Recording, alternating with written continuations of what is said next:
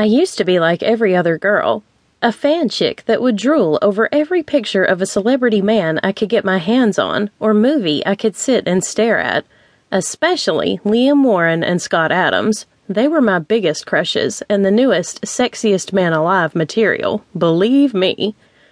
But that was before I found out that my best friend Kate was actually married to Liam Warren.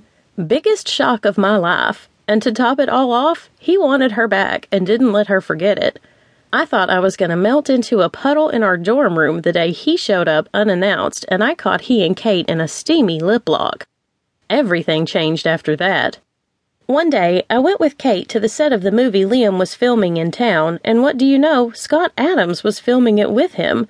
Scott is tall, has rich, dark brown hair that you can just run your hands through, and his smile? That smile will make any girl swoon.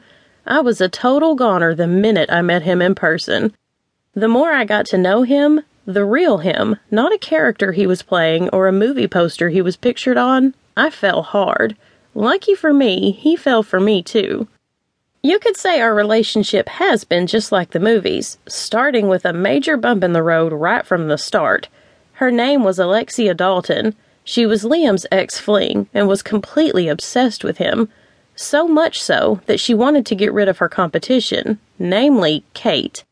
Her obsession ran so deep the result was devastating. She chased us down and ran us off the road. I was left in a coma. Kate suffered serious damage to her legs, and our best friend Lucas lost his life. After that, she went into hiding, and so did we. But being hidden in Liam and Kate's little house in Nevada wasn't good enough because Alexia found us. She poisoned our bodyguards where they were camped out in their cars and marched right into the house and tried to take out Kate. That was when I had to shoot her. Growing up, my daddy always told me Princess, you may be blonde and beautiful, but don't ever let yourself be dumb and defenseless.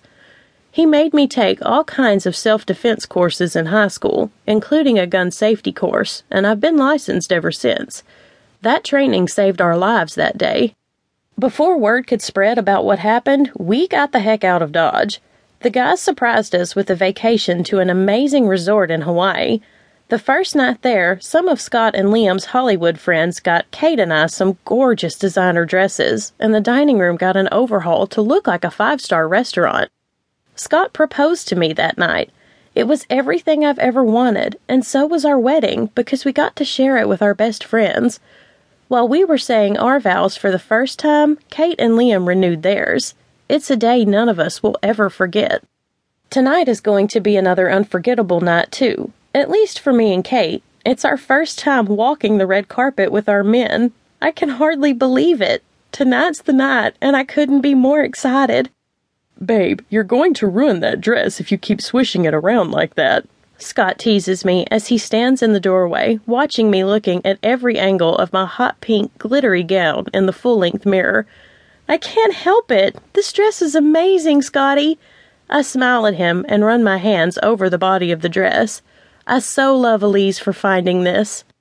That's why she gets paid the big bucks. She knows how to please her clients.